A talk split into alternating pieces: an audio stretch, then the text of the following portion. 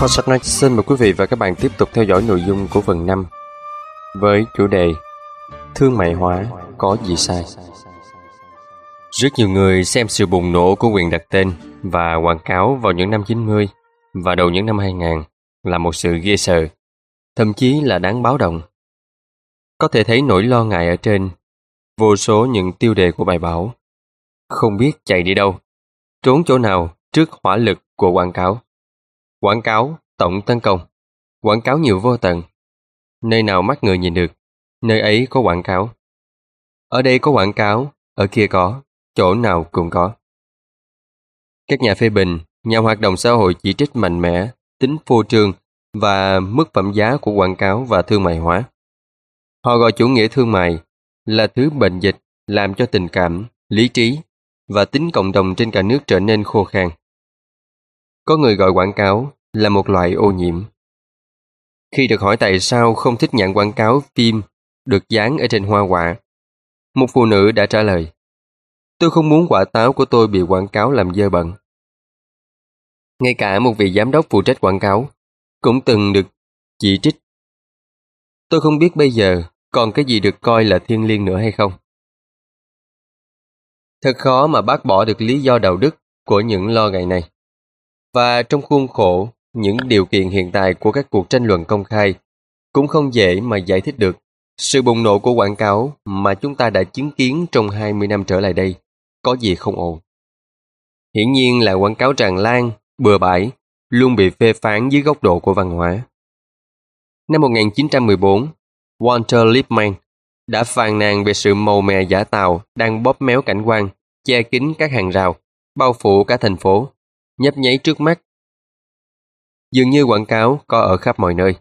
Phía đông là tấm bảng quảng cáo kẹo cao su chói mắt, phía bắc là bàn chải đánh răng và quần áo lót, phía tây thì rượu whisky, phía nam là váy lót của chị em, và che kín khắp bầu trời là hình ảnh khổng lồ của các cô nàng lẳng lơ.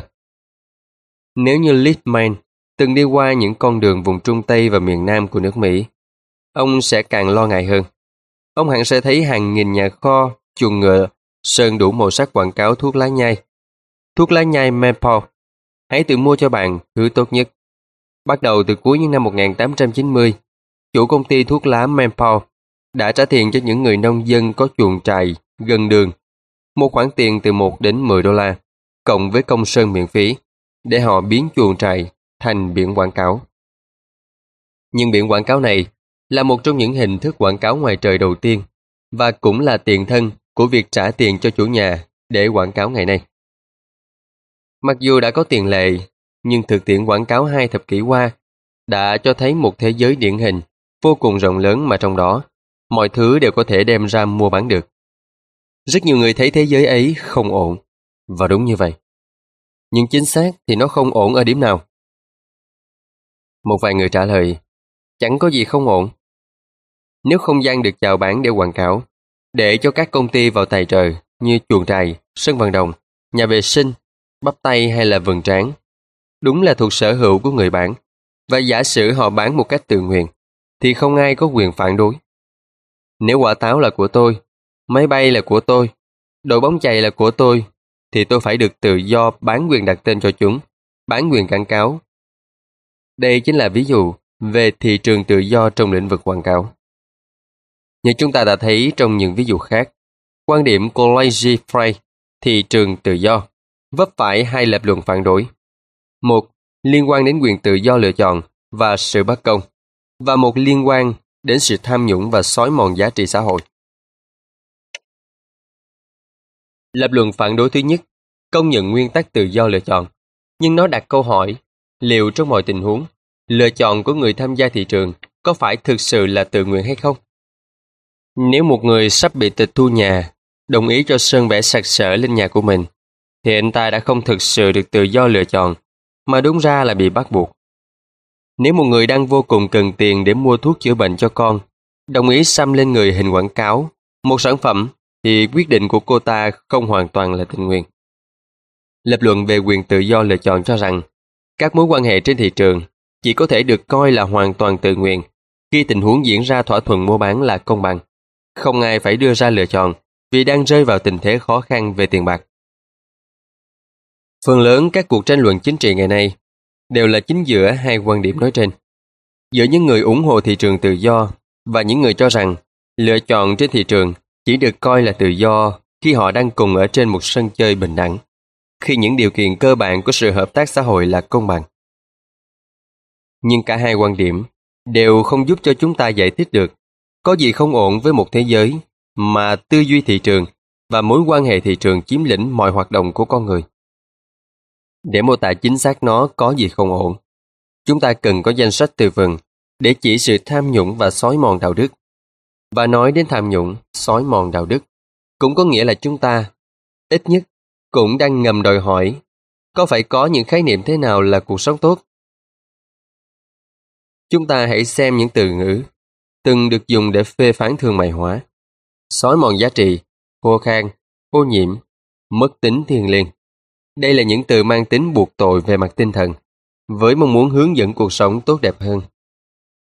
Chúng không nói về sự bắt buộc hay là bất công, mà nhằm chỉ sự xói mòn của một số thái độ, hành vi nhất định.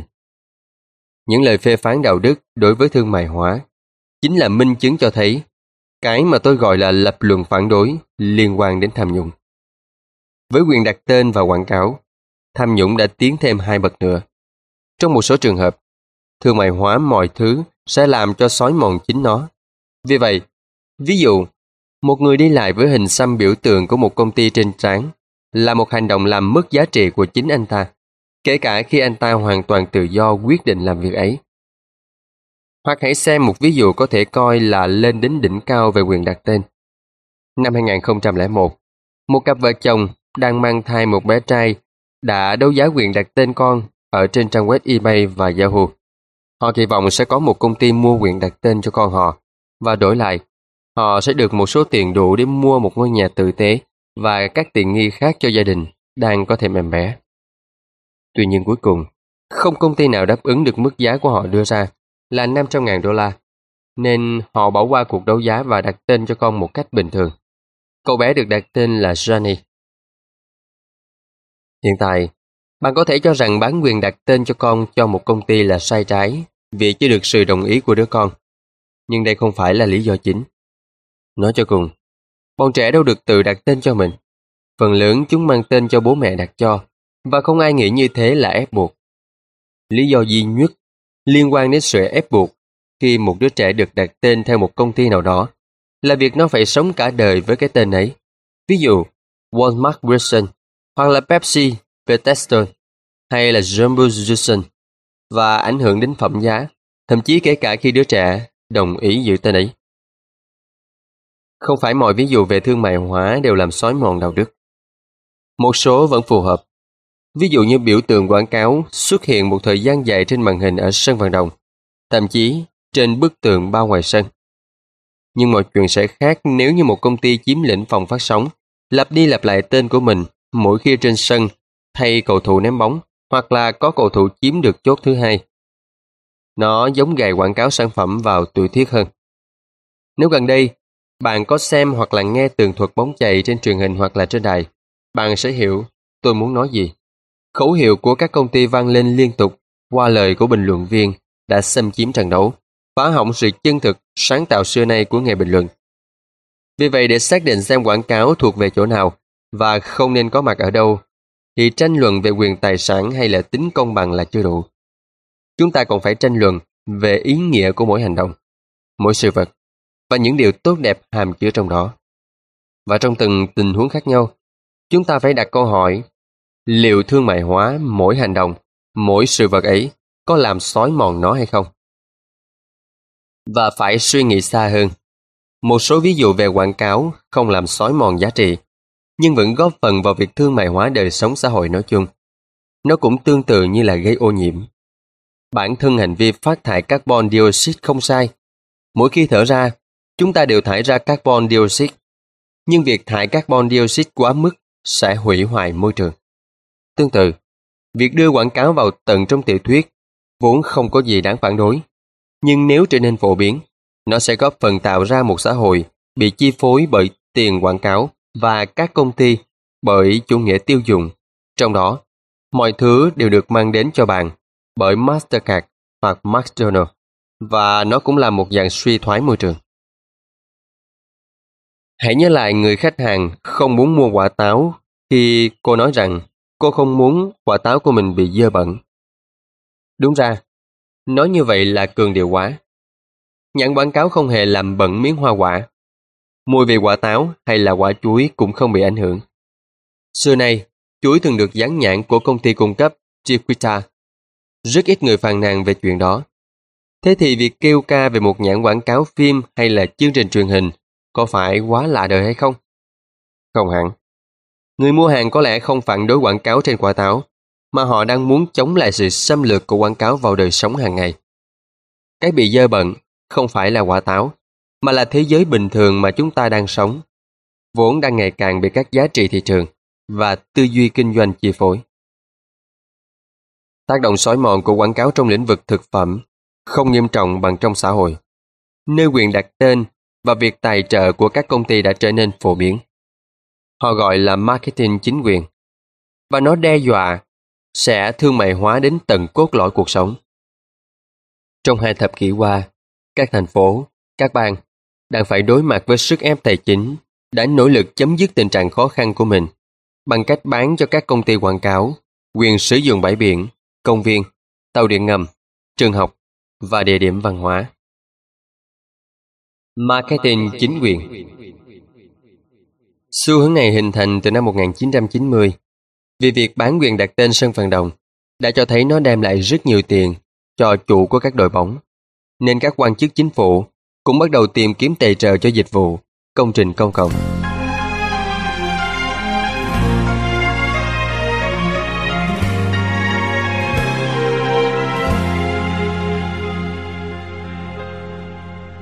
Cứu hộ bãi biển và độc quyền bán sản phẩm Mùa hè năm 1998, những người đến nghỉ một ngày ở bãi biển Suicide Heights, bang New Jersey sẽ thấy trên bãi cát có 5.000 hình lọ bơ lạc, nhãn hiệu Skippy, trải dài hết tầm mắt. Đây là kết quả của một thiết bị mới được sáng chế, có khả năng in quảng cáo xuống cát, và Skippy đã trả tiền cho thành phố để được quảng cáo trên bãi cát, dưới chân của mọi người. Bên kia đất nước, ở hạt Oregon Country, bang California, dịch vụ cứu hộ bãi biển được mang đến cho các bạn bởi Chevrolet với hợp đồng tài trợ trị giá 2,5 triệu đô la, General Motors đã trang bị cho đội cứu hộ địa phương 42 chiếc xe bán tải và xe Travis Plaza Với dòng chữ quảng cáo rằng đây là phương tiện an toàn chính thức của cứu hộ bãi biển hạt Oregon. Hợp đồng còn cho Chevrolet quyền tự do chụp ảnh ở bãi biển. Florence là loại xe chính thức của cứu hộ bãi biển ở Los Angeles, còn đội bơi của đội cứu hộ thì do Speedo tài trợ. Năm 1999, Coca-Cola đã chi 6 triệu đô la để trở thành nhà cung cấp đồ uống chính thức ở bãi biển Huntington, California. Theo hợp đồng, Coke được độc quyền bán đồ uống nhẹ, nước hoa quả và nước đóng chai ở bãi biển thành phố, công viên và các tòa nhà thuộc sở hữu thành phố, đồng thời còn được sử dụng biểu tượng thành phố lướt ván trong quảng cáo của họ. Khắp cả nước, có khoảng hơn 10 thành phố có hợp đồng tương tự với các công ty đồ uống. Ở San Diego, Pepsi đã giành được hợp đồng bán sản phẩm độc quyền trị giá 6,7 triệu đô la. San Diego có một vài hợp đồng tài trợ, trong đó có hợp đồng công nhận Verizon là đối tác không dây chính thức và một hợp đồng khác cho phép công ty Cardiac Strain trở thành nhà cung cấp máy khử rung tim chính thức cho thành phố. Ở thành phố New York, thị trường của Michael Bloomberg, một người rất ủng hộ marketing, đã chỉ định người cho vị trí giám đốc marketing chính quyền. Hợp đồng lớn đầu tiên của ông là một thỏa thuận kéo dài 5 năm, trị giá 166 triệu đô la với công ty Beer Snapple. Theo đó, công ty được độc quyền bán nước hoa quả và nước uống ở các trường công cũng như được bán trà, nước và nước chocolate ở 6.000 tòa nhà thuộc sở hữu của thành phố. Các nhà phê bình cho rằng Big Apple, biệt danh của New York, đang bán mình để trở thành Big Snapple. Nhưng marketing chính quyền đang phát triển rất nhanh. Từ một ngành công nghiệp có giá trị chỉ 10 triệu đô la năm 1994, lên đến hơn 175 triệu đô la năm 2002. Ga tàu điện ngầm và đường mòn thiên nhiên Với một số công trình công cộng, quyền đặt tên xuất hiện rất chậm. Năm 2001, Sở Giao thông Vận tải Massachusetts đã thử bán quyền đặt tên cho bốn ga tàu điện ngầm lâu đời ở Boston, nhưng không công ty nào quan tâm. Tuy nhiên gần đây, một số thành phố đã bán thành công quyền đặt tên cho các ga tàu điện ngầm. Năm 2009, Sở Giao thông Vận tải thành phố New York đã bán cho ngân hàng Barclays quyền đưa tên lên một trong những ga tàu điện ngầm lâu đời nhất, đông đúc nhất ở Brooklyn, với giá là 4 triệu đô la trong 20 năm. Ngân hàng có trụ sở tại London muốn mua quyền đặt tên vì ga tàu điện ngầm này, dẫn đến một sân vận động cũng đang mang tên Barclays. Ngoài bán quyền đặt tên, MTA còn rất nhiệt tình bán quảng cáo ở ga, khiến cho toàn bộ đoàn tàu và các cây cột, cửa quay, sàn nhà ga phủ kín quảng cáo. Doanh thu quảng cáo dưới đất của hệ thống tàu điện ngầm New York đã tăng từ 38 triệu đô la năm 1997 lên 125 triệu đô la năm 2008. Năm 2010, Sở Giao thông Vận tải Philadelphia đã bán cho hãng AT&T quyền đặt tên cho ga Partition, vốn được đặt tên theo một thống đốc bang Pennsylvania hồi thế kỷ thứ 19. Công ty viễn thông đã trả 3,4 triệu đô la cho sở, cộng với 2 triệu đô la cho công ty quảng cáo, đóng vai trò trung gian hợp đồng. Nhà ga với cái tên mới AT&T có vị trí quan trọng vì nó dẫn đến sân vận động nơi các câu lạc bộ thể thao của Philadelphia thi đấu. Các sân đó lại được đặt tên theo các ngân hàng và công ty tài chính. Sân Citizens Bank Park của đội bóng chạy Philly, sân Wells Fargo Center, đội bóng rổ 76 của đội khúc cung cầu Flyer và sân Lincoln Financial Field, đội bóng bầu dục.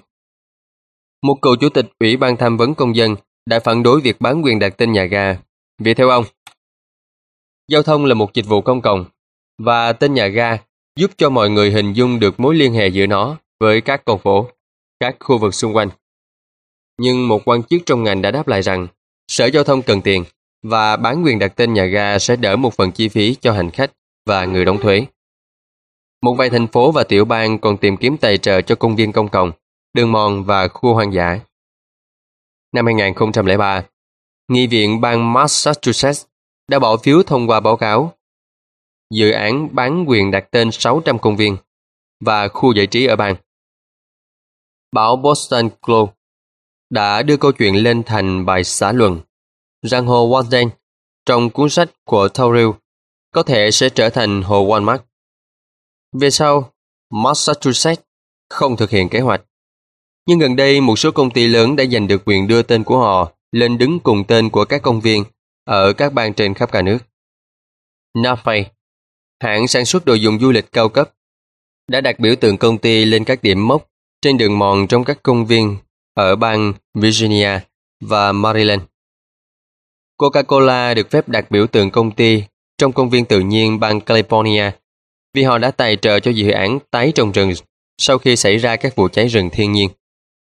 Nhãn hiệu Josejun của Nestle xuất hiện trên các bảng chỉ đường ở một vài công viên tự nhiên thuộc bang New York, nơi Nestle đã lắp đặt sân chơi cho trẻ em. Oswala, một công ty nước hoa quả, lại tài trợ cho dự án trồng cây xanh để được đặt nhãn hiệu của mình trong các công viên tự nhiên trên cả nước. Ở Los Angeles, năm 2010, những người phản đối đã ngăn cản sự nỗ lực bán quyền quảng cáo của các công viên. Chiến dịch xúc tiến chỉ là đặt biển quảng cáo phim gấu Josie lên các tòa nhà trong công viên, bàn ăn business và thùng rác.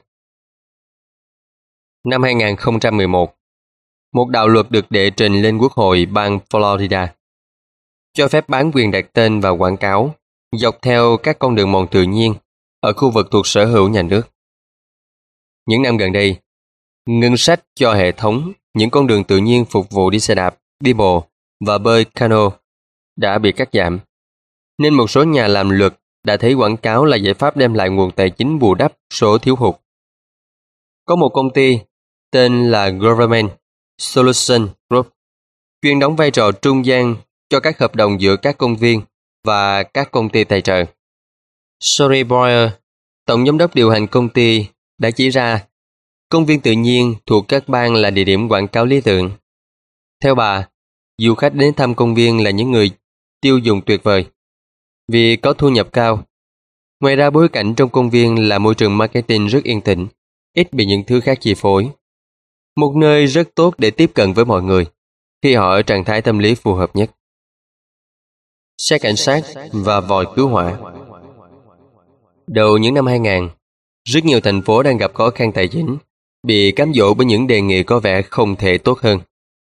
Một công ty ở bang North California đã đề xuất tặng cho thành phố những chiếc xe cảnh sát được trang bị đầy đủ, có thêm đèn nhảy và thùng nhốt tù nhân, với giá là một đô la một năm. Đề nghị này đi kèm với một điều kiện nhỏ. Xe cảnh sát sẽ được trang trí theo phong cách xe đua NASCAR, tức là có quảng cáo của biểu tượng của công ty. Một số sở cảnh sát và quan chức thành phố cho rằng quảng cáo chỉ là cái giá nhỏ mà họ phải trả để có một chiếc xe mà nếu như mua thì phải trả giá là 28.000 đô la. Hơn 160 thành phố thuộc 28 bang đã ký thỏa thuận. Government Acquisition Công ty đề xuất tặng xe đã ký hợp đồng với các thành phố quan tâm, sau đó bán lại quyền quảng cáo cho các công ty địa phương hoặc các công ty lớn. Government Acquisition yêu cầu quảng cáo phải sạch, nên họ không chấp nhận quảng cáo đồ uống có cồn, thuốc lá, vũ khí hoặc là trò chơi điện tử. Trang web của công ty minh họa ý tưởng của họ đưa ra với một tấm ảnh chụp xe cảnh sát với chữ M màu vàng cách đều của McDonald chạy suốt cabo.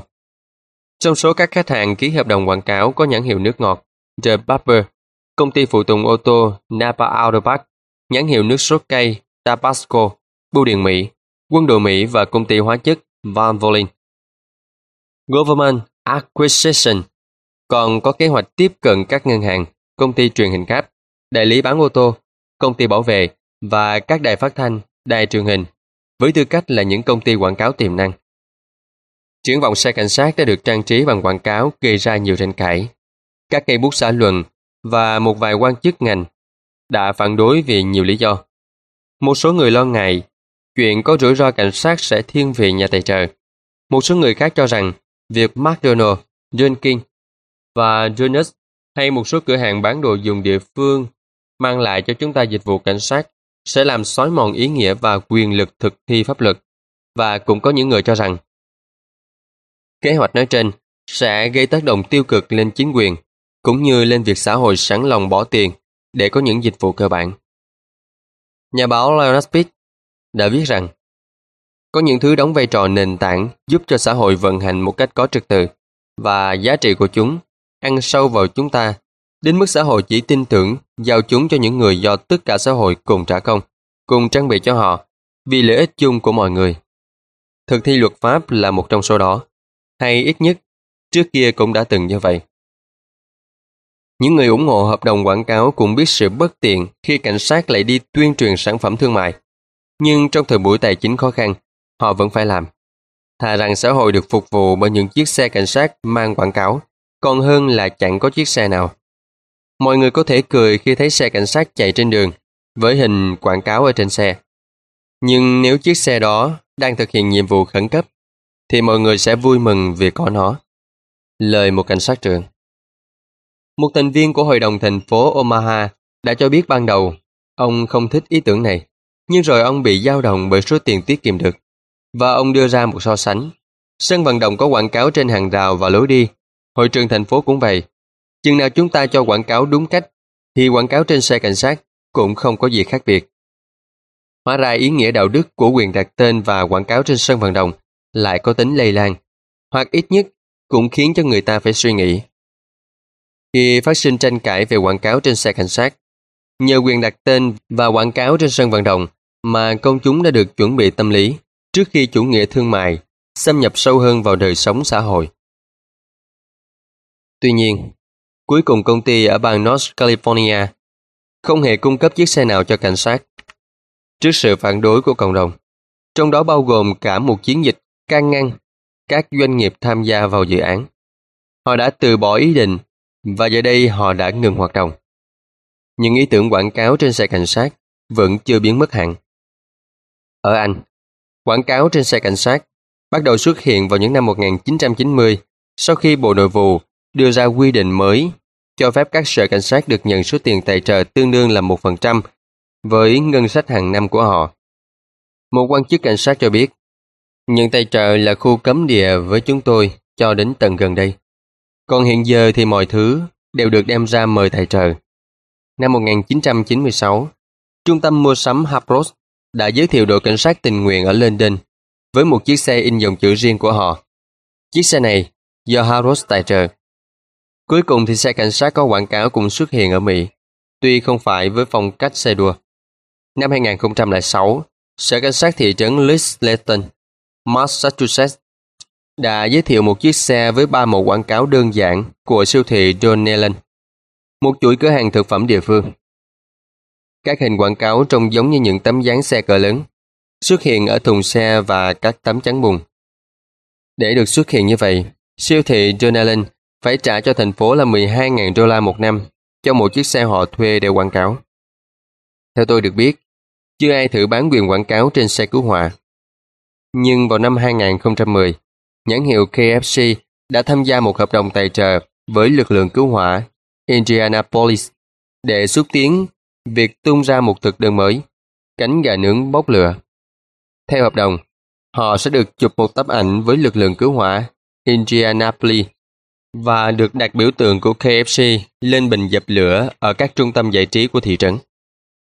Ở một thị trấn khác thuộc Indiana, KFC đã trả tiền để được làm tương tự, đặt biểu tượng của KFC lên van nước cứu hỏa.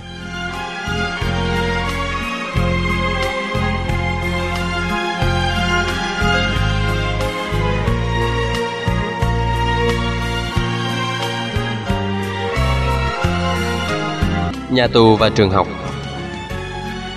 Quảng cáo cũng xâm nhập vào hai địa điểm phản ánh rõ nhất quyền lực của nhà nước và mục tiêu xã hội, nhà tù và trường học.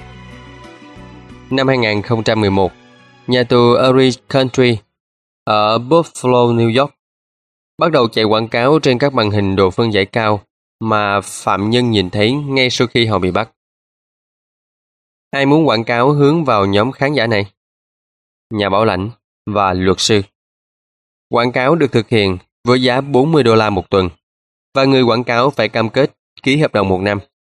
Quảng cáo được phát kèm với thông tin về nhà tù, bao gồm các quy định trong nhà tù và giờ thăm hỏi. Quảng cáo còn xuất hiện trên màn hình đặt ở sảnh chờ dành cho gia đình, bạn bè đến thăm phạm nhân. Chính quyền hạt Erie đã nhận được một phần ba doanh thu từ quảng cáo. Nhờ đó mà ngân sách của họ tăng thêm được 8.000 đến 15.000 đô la một năm. Chỗ quảng cáo nhanh chóng được bán hết Anthony Indiana, giám đốc công ty quảng cáo phụ trách môi giới hợp đồng, đã giải thích sự xuất hiện của dịch vụ quảng cáo trong tù. Mọi người muốn gì khi vào tù? Họ muốn nhanh chóng thoát ra ngoài, và họ không muốn bị coi là có tội, nên họ muốn được bảo lãnh và muốn có luật sư. Quảng cáo đã gặp được nhóm khán giả lý tưởng. Gina kể với báo Buffalo News, bạn muốn quảng cáo đến được với khán giả ở đúng thời điểm họ cần ra quyết định. Quảng cáo trong tù làm được điều này. Đến được với nhóm khán giả chính xác nhất. Kênh truyền hình Channel One cũng quảng cáo tới nhóm khách hàng phù hợp nhất theo một cách khác. Hàng triệu thanh niên ở trên cả nước phải xem quảng cáo trong lớp.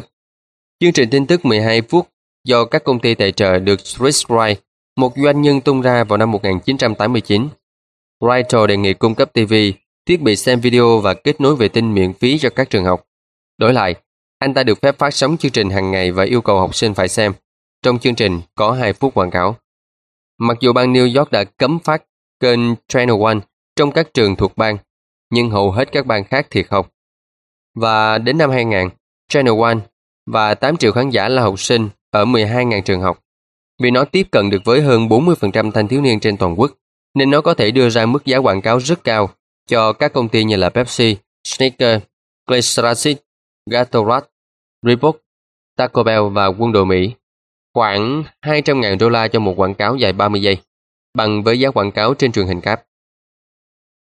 Một vị giám đốc điều hành của Channel One đã giải thích con số doanh thu rất thành công của họ ở Hội nghị Marketing Thanh Thiếu Niên năm 1994. Điểm lớn nhất khiến cho người ta mua quảng cáo là chúng tôi buộc bọn trẻ phải xem 2 phút quảng cáo.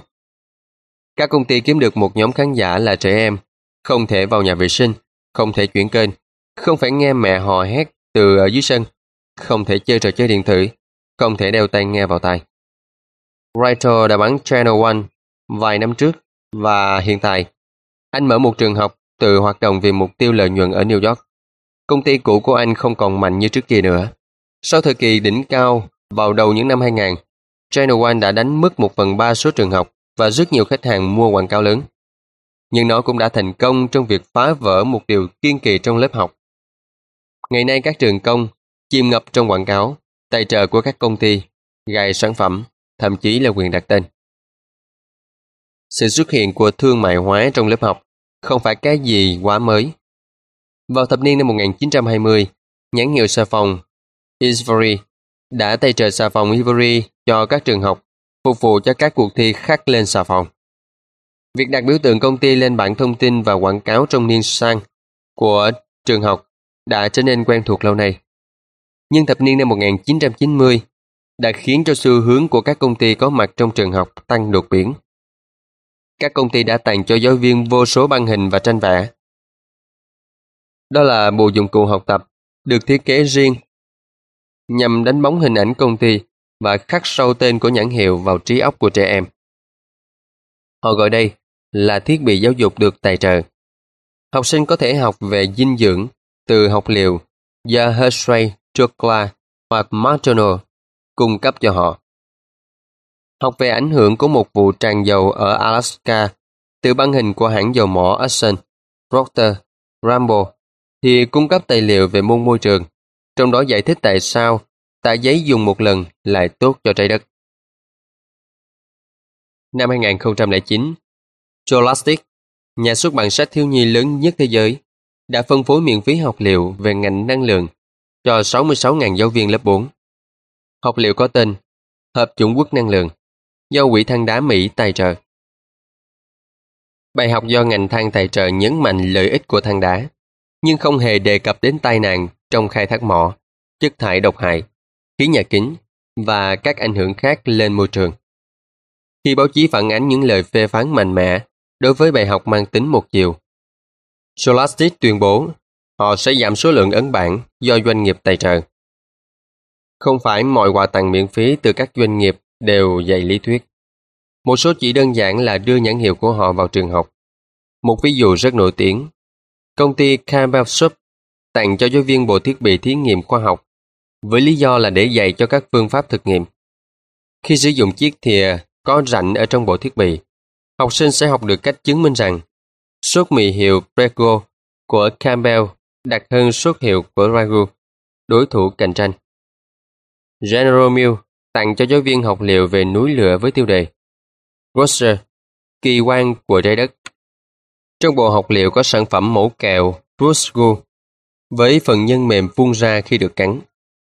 Phần hướng dẫn dành cho giáo viên đã viết rằng học sinh có thể cắn kẹo Gusser và so sánh với hiệu ứng dung nham phun trào. Một số học liệu của hãng kẹo Tussiron sẽ giúp cho học sinh lớp 3 làm toán bằng cách đếm số kẹo testosterone. Với bài tập làm văn thì nó đề nghị học sinh phỏng vấn các thành viên trong gia đình về kỷ niệm với kẹo testosterone. Sự phát triển của quảng cáo trong trường học cho thấy sức mua của trẻ em ngày nay càng cao và ảnh hưởng của các em lên quyết định chi tiêu của gia đình cũng ngày càng lớn. Năm 1983, các công ty Mỹ đã chi 100 triệu đô la để quảng cáo hướng vào trẻ em. Năm 2005, Số tiền này là 16,8 tỷ đô la. Vì phần lớn thời gian trong ngày, trẻ em học ở trường, nên các chuyên gia marketing rất tích cực làm việc với trường học. Ngân sách chi cho giáo dục lại không đủ, nên các trường công càng nhiệt tình chào đón quảng cáo vào trường. Năm 2001, một trường tiểu học ở New Jersey trở thành trường công đầu tiên bán quyền đặt tên cho nhà tài trợ. Để có được 100.000 đô la tiền tài trợ của một siêu thị địa phương, họ đã đổi tên phòng thể dục của trường thành Surprise vùng Brooklyn. Sau đó, xuất hiện thêm nhiều thỏa thuận tương tự. Hợp đồng có giá trị nhất thường là quyền đặt tên cho sân bóng trường trung học, có thể từ 100.000 đến 1 triệu đô la. Năm 2006, một trường trung học công mới được thành lập ở Philadelphia đã vươn đến tầm cao mới. Họ công bố báo giá quyền đặt tên 1 triệu đô la cho hội trường biểu diễn nghệ thuật, 750.000 đô la cho phòng tập thể thao, 50.000 đô la cho phòng thí nghiệm khoa học và 5 triệu đô la nếu muốn đặt tên cho toàn bộ ngôi trường. Microsoft đã trả 100.000 đô la để được đặt tên nhà khách. Giá đặt tên một số công trình khác thì rẻ hơn. Một trường trung học ở Newport, Massachusetts đã báo giá quyền đặt tên phòng hiệu trưởng là 10.000 đô la. Rất nhiều trường công cho quảng cáo trực tiếp trên mọi không gian có sẵn. Năm 2011, một trường công ở Colorado đã mời quảng cáo trên bảng điểm của học sinh. Vài năm trước, một trường tiểu học ở Florida đã kẹp bảng điểm trong lớp bìa có in quảng cáo của McDonald và hình chú hề Ronald McDonald và biểu tượng chữ M vàng cách điều. Đây là một phần của chiến dịch quảng cáo, phần thưởng dựa vào bảng điểm. Theo đó, em học sinh nào nhận được điểm A và B cho tất cả các môn hoặc là nghỉ học không quá 3 buổi sẽ được tặng một suất ăn ở McDonald. Nhưng về sau chương trình bị hủy bỏ vì vấp phải sự phản đối của cộng đồng địa phương. Đến năm 2011, đã có 7 bang cho phép quảng cáo trên xe buýt đưa đón học sinh. Quảng cáo trên xe buýt đưa đón học sinh bắt đầu xuất hiện vào những năm 1990 ở Colorado. Cũng là bang có những trường đầu tiên cho phép quảng cáo trong trường. Ở trường Colorado Springs, quảng cáo nước ngọt có ga Mountain Dew xuất hiện ở các hành lang. Còn quảng cáo đồ ăn nhanh Burger King được sơn trên xe buýt đưa đón học sinh. Gần đây hơn, các trường ở Minnesota, Pennsylvania và nhiều bang khác cho phép các công ty được trưng những tấm hình quảng cáo siêu lớn trên tường, sàn nhà, làm màn co nhiệt, bọc ngoài tủ cá nhân, ghế ngồi trong phòng thay đồ và bàn cà phê. Quá trình thương mại hóa trường học quá mức cũng là tham nhũng theo hai cách. Thứ nhất, nếu hết các học liệu do các công ty tài trợ đều chứa đựng những thông tin chênh lệch, không chính xác và nông cạn. Một nghiên cứu của Hiệp hội Người tiêu dùng đã cho thấy gần 80% học liệu do các công ty tài trợ đều thiên vị cho sản phẩm của mình. Một kết quả không làm ai ngạc nhiên. Nhưng kể cả khi công ty tài trợ cung cấp học liệu có nội dung khách quan, chất lượng hoàn hảo, thì quảng cáo thương mại trong lớp học vẫn là thứ độc hại vì nó đi ngược lại với mục tiêu của giáo dục. Quảng cáo khuyến khích con người ham muốn vật chất và thỏa mãn ham muốn đó. Còn giáo dục thì khuyến khích con người tự xem lại ham muốn của mình để biết nên kiềm chế hay là phát triển nó. Mục tiêu của quảng cáo là tìm thêm người tiêu dùng. Mục tiêu của trường công là nuôi dưỡng và trau dồi công dân. Dạy dỗ học sinh thành những công dân có khả năng tư duy phản biện về thế giới xung quanh không hề dễ. Nhất là khi tuổi thơ của các em chủ yếu là những trải nghiệm đầu tiên trong một xã hội tiêu dùng. Khi nhiều trẻ em đi học mà trông như là những tấm biển quảng cáo di động với trang phục đầy những biểu tượng, nhãn hiệu quảng cáo, thì trường học càng gặp nhiều khó khăn hơn và cũng càng cấp bách hơn phải tránh sai nền văn hóa đại chúng bị thấm đậm chủ nghĩa tiêu dùng. Nhưng quảng cáo rất không ưa khoảng cách. Quảng cáo có xu hướng xóa nhòa biên giới giữa các địa điểm, biến mọi nơi thành cửa hàng bán hàng hóa. Hãy khám phá cơ hội kiếm nhiều tiền ở ngay cổng trường học.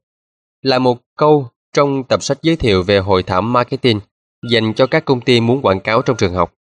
Bất kể là đối tượng của quý khách là học sinh lớp 1, mới tập đọc hay là những thanh thiếu niên đang tìm mua chiếc ô tô đầu tiên cho mình. Chúng tôi đảm bảo sẽ đem sản phẩm của quý khách, tên công ty của quý khách đến với các em học sinh, ngay tại lớp học truyền thống. Khi các chuyên gia marketing tấn công vào cổng trường, thì các trường gặp khó khăn tài chính, đang phải cố phục hồi từ suy thoái, trong điều kiện nguồn thu từ thuế bất động sản bị hạn chế. Ngân sách bị cắt giảm, số học sinh nhập học ngày càng đông, và họ không còn sự lựa chọn nào khác là để quảng cáo bước vào trường. Nhưng lỗi của các trường không lớn bằng của chính các công dân chúng ta. Thay vì cùng đóng góp số tiền cần thiết để giáo dục con em mình, chúng ta lại chọn cách bán thời gian, tâm trí của các em cho Burger King và Mountain Dew.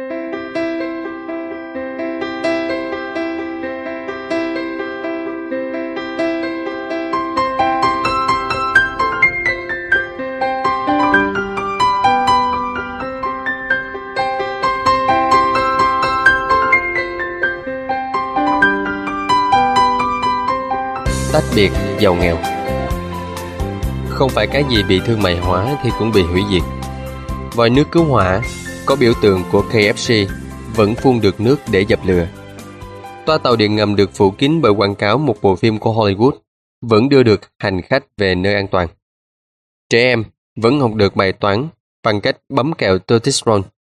Người hâm mộ thể thao vẫn ủng hộ được đội nhà trên sân của Bank of America, AT&T hay Lincoln Financial Field. Cho dù khi đọc những cái tên ấy thì rất ít người biết đội bóng nào là chủ sân. Tuy nhiên, in biểu tượng của công ty lên mọi thứ sẽ làm thay đổi ý nghĩa của chúng. Thị trường có để lại dấu ấn trên những nơi nó đi qua. Ngày quảng cáo vào nội dung sách làm mất đi tính chân thực của lời văn và làm hỏng mối quan hệ giữa tác giả và độc giả. Quảng cáo bằng hình xăm trên cơ thể, biến người được trả tiền để mang chúng trở thành đồ vật, làm mất giá trị con người họ. Quảng cáo trong lớp học làm xói mòn mục tiêu giáo dục. Tôi cũng phải thừa nhận rằng đây là những phán xét gây tranh cãi. Mọi người bất đồng ý kiến với nhau về ý nghĩa của sách vở, của cơ thể con người, của trường học, cũng như cách đánh giá giá trị của chúng. Trong thực tế, chúng ta còn không thống nhất được chuẩn mực nào phù hợp với những lĩnh vực mà thị trường đã xâm chiếm.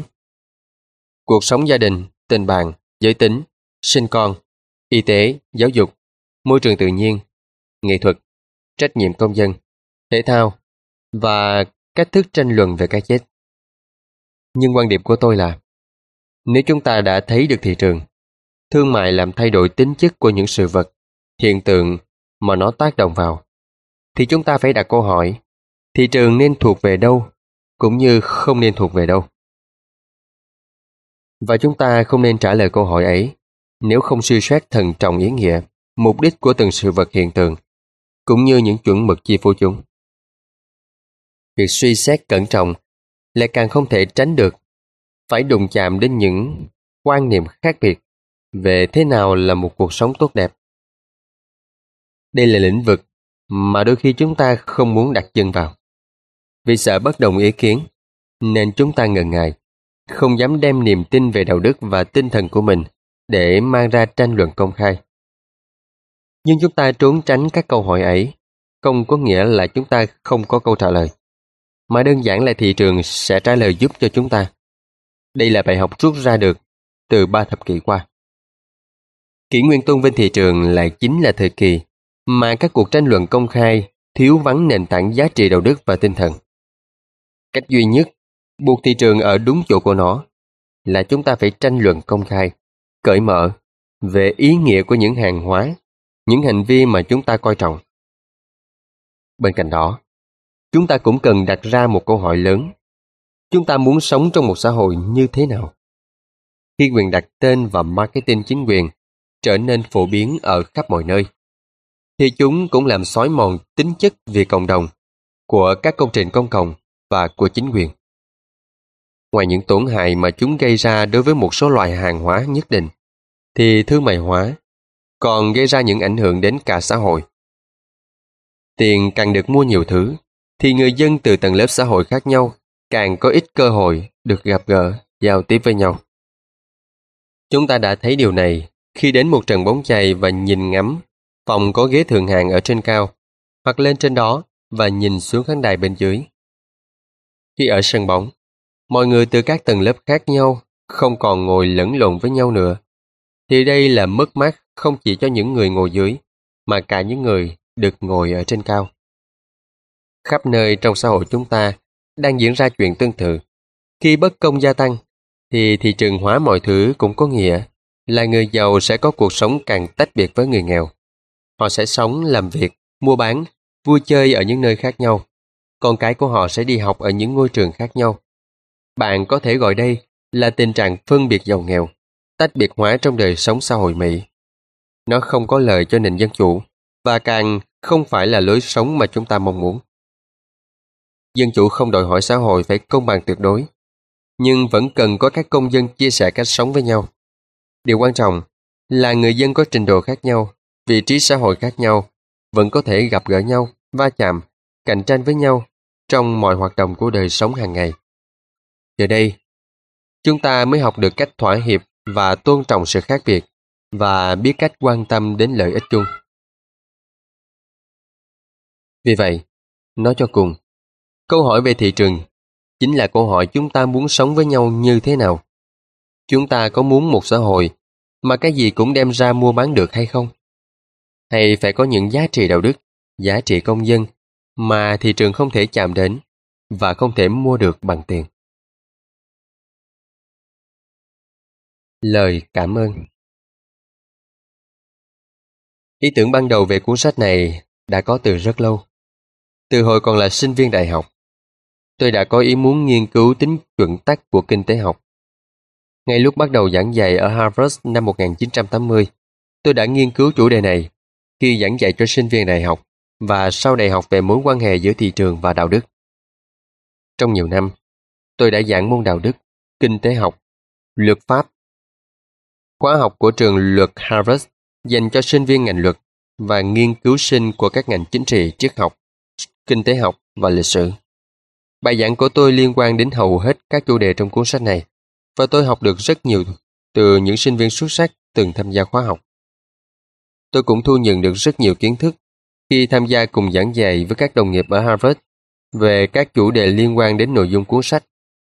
Mùa xuân năm 2005, tôi và Lawrence Summers cùng giảng một môn cho sinh viên đại học, có tên là Toàn cầu hóa và những lời phê phán. Khóa học cuối cùng lại trở thành một chuỗi những cuộc tranh cãi căng thẳng về ưu điểm liên quan đến đạo đức, chính trị và kinh tế của học thuyết thị trường tự do khi áp dụng vào toàn cầu hóa.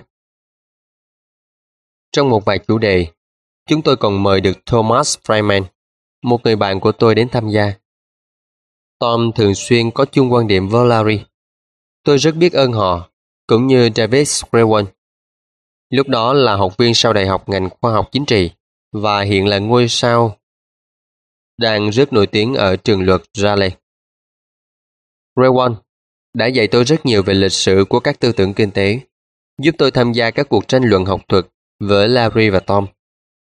Mùa xuân năm 2008, tôi cùng tham gia giảng dạy môn đạo đức, kinh tế học và thị trường dành cho học sinh sau đại học với Amris và Phyllis Van Free, triết gia thuộc Đại học Catholic Le Losven, giáo sư thỉnh giảng tại Harvard. Tuy chúng tôi có cách nhìn khá tương đồng về chính trị, nhưng quan điểm về thị trường lại khác biệt. Và tôi học được rất nhiều từ những lần mà ba chúng tôi tranh luận với nhau. Mặc dù chưa từng giảng cùng Richard Tuss, nhưng trong nhiều năm, tôi và ông cũng hay thảo luận với nhau về các học thuyết kinh tế và chính trị, và tôi luôn có thêm kiến thức, hiểu thêm nhiều điều từ đó.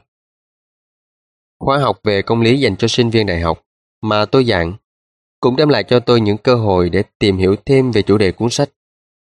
Vài lần tôi có mời Raskri Mosky, giáo sư giảng nhập môn kinh tế học ở Harvard, đến cùng thảo luận về lập luận thị trường và lập luận đạo đức.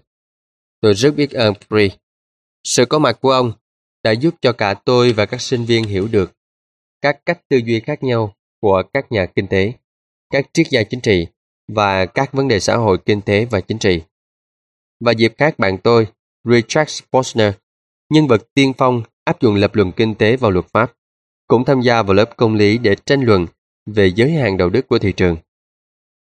Vài năm trước, Rick có mời tôi đến tham dự một buổi trong chuỗi hội nghị chuyên đề về lựa chọn hợp lý cùng với ông là Gary Parker ở Đại học Chicago, nơi khởi sinh của cách tiếp cận kinh tế vào các lĩnh vực. Với tôi đó là một cơ hội đáng nhớ để kiểm nghiệm lập luận của mình trước những khán giả mà niềm tin của họ vào thị trường, với tư cách là chìa khóa giải thích hành vi của con người còn lớn hơn cả của tôi. Quý vị và các bạn vừa theo dõi xong nội dung của cuốn sách Tiền không mua được gì của tác giả Michael Sandel. Tác giả của cuốn Phải trái đúng sai. Xin trân trọng cảm ơn quý vị đã quan tâm theo dõi và hẹn gặp lại quý vị ở cuốn sách sau. Thân ái chào tạm biệt. Nếu có thể, rất mong nhận được sự donate ủng hộ của các bạn. Thông tin donate có để ở dưới phần miêu tả để có thêm kinh phí duy trì việc đọc. Xin cảm ơn các bạn rất nhiều. Xin chào và hẹn gặp lại.